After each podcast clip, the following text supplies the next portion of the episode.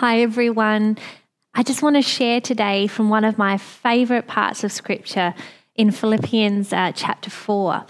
So, um, why don't you turn in your Bibles or have a look at the screen right now? We're gonna, I'm going to read through uh, Philippians chapter 4, verses 6 uh, through to 9. And they're just one of my favourite parts of the Bible, and I really have it on my heart to share with you today.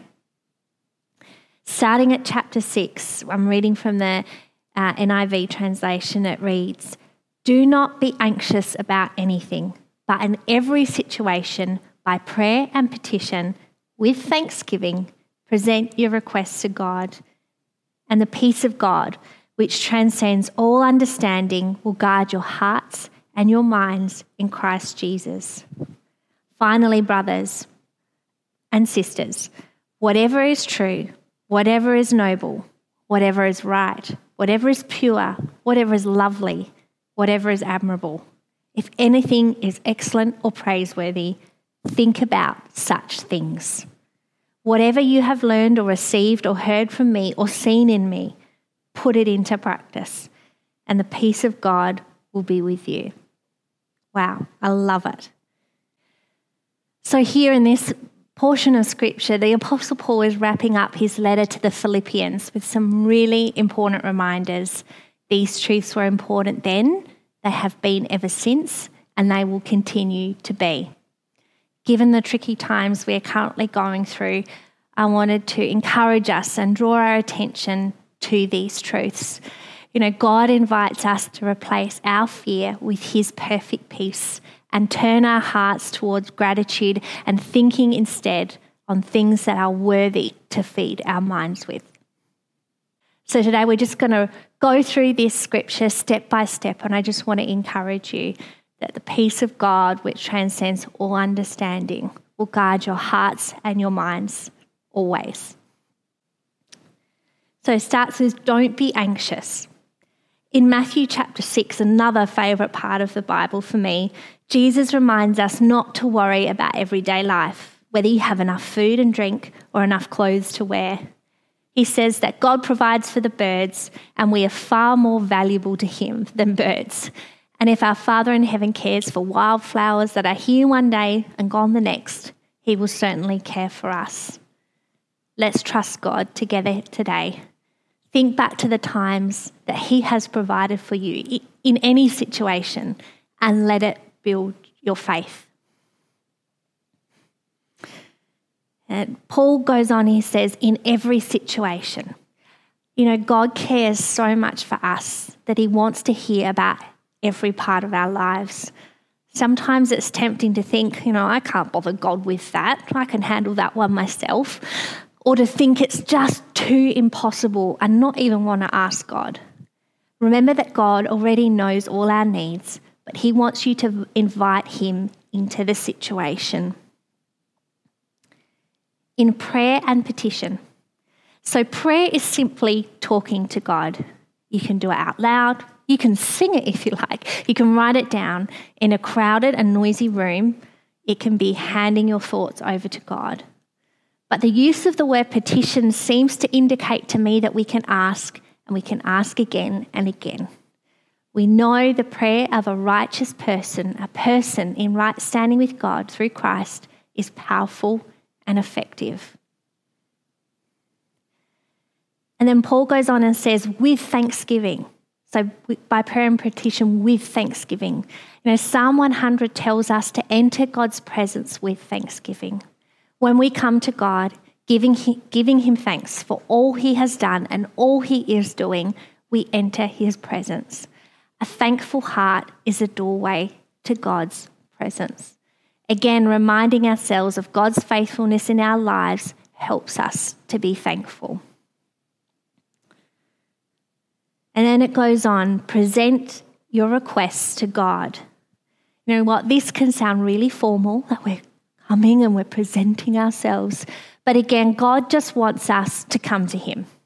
God is gentle, He will never force Himself upon us. He is always there and He wants us to seek Him out. Canon J. John recently reminded his followers on Instagram that prayer is not forcing the hand of God, it is holding the hand of God. I love that imagery. We are reaching out to hold his hand, telling him what we need, like we would a loving father. Then we move on to, to verse 7 the peace of God which transcends all understanding. I love this line because it's so true. There are so many imitations of peace out there, so many ways to supposedly achieve peace or zen or calm, but we know that peace is a person and his name is Jesus. And he comes when we lay our life down and we enter his rest. You know, I was a I was a child. I was about 9 years old when I met Jesus and I chose to follow him and give my life to him. And I was a very anxious child. I was always worried. I was always concerned. It was hard to sleep at night. Um, my physical body, you know, just couldn't cope with the anxiety I experienced at times. And my parents tried all sorts of different methods to get me to calm or to focus or to get to sleep. But when I met Jesus, when I met Jesus, all of that changed.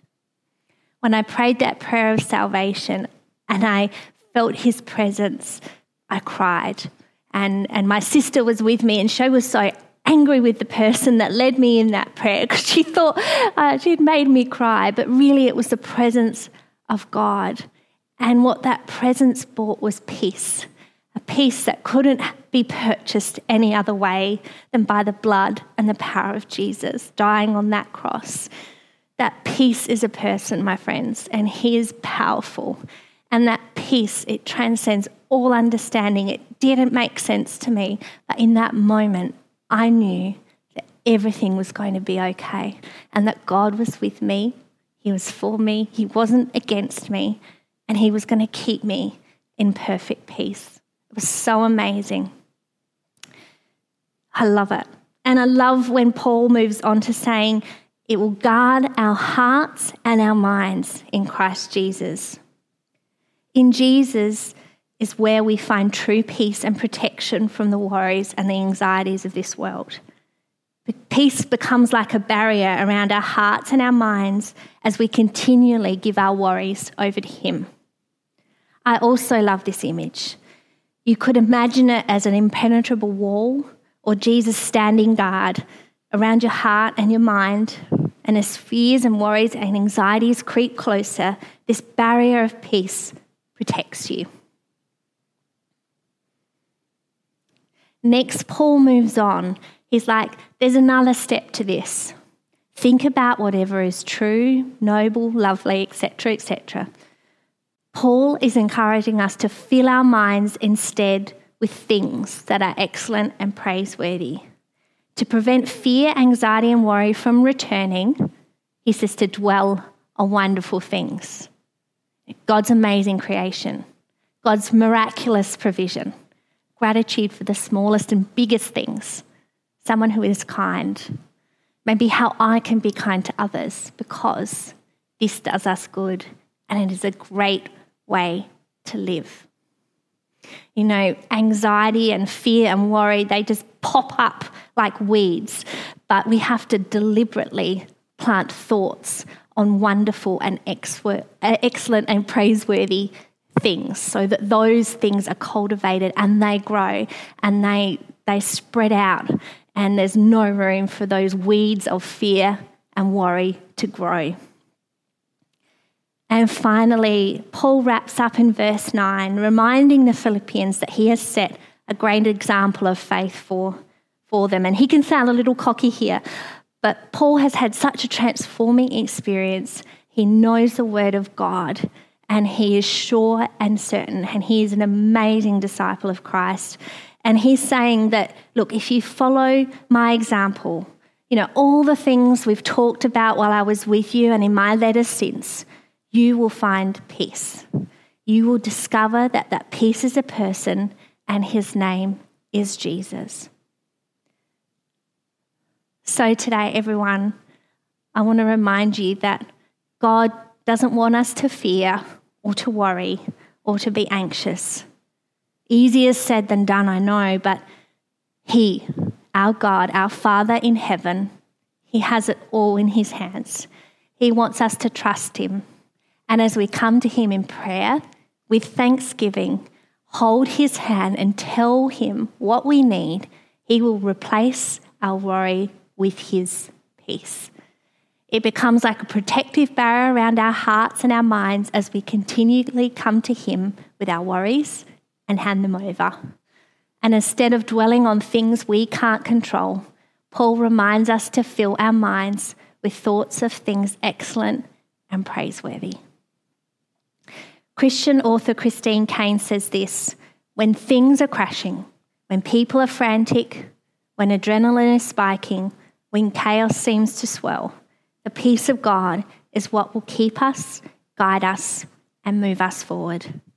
This is my prayer for you and for me today. Let me pray for you before we go. God, our Father in heaven, thank you that you love us so much, that you gave us peace, peace that was purchased by the blood of Jesus. God, a peace that can't be imitated.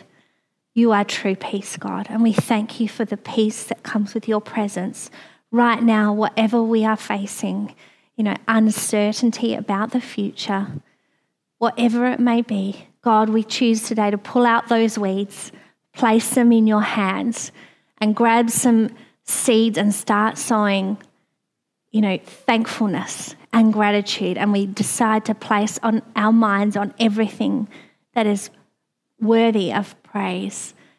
God, we thank you that today you displace fear at the center of our lives with your incredible peace. In Jesus' name, amen. Amen, church. Thanks for tuning in.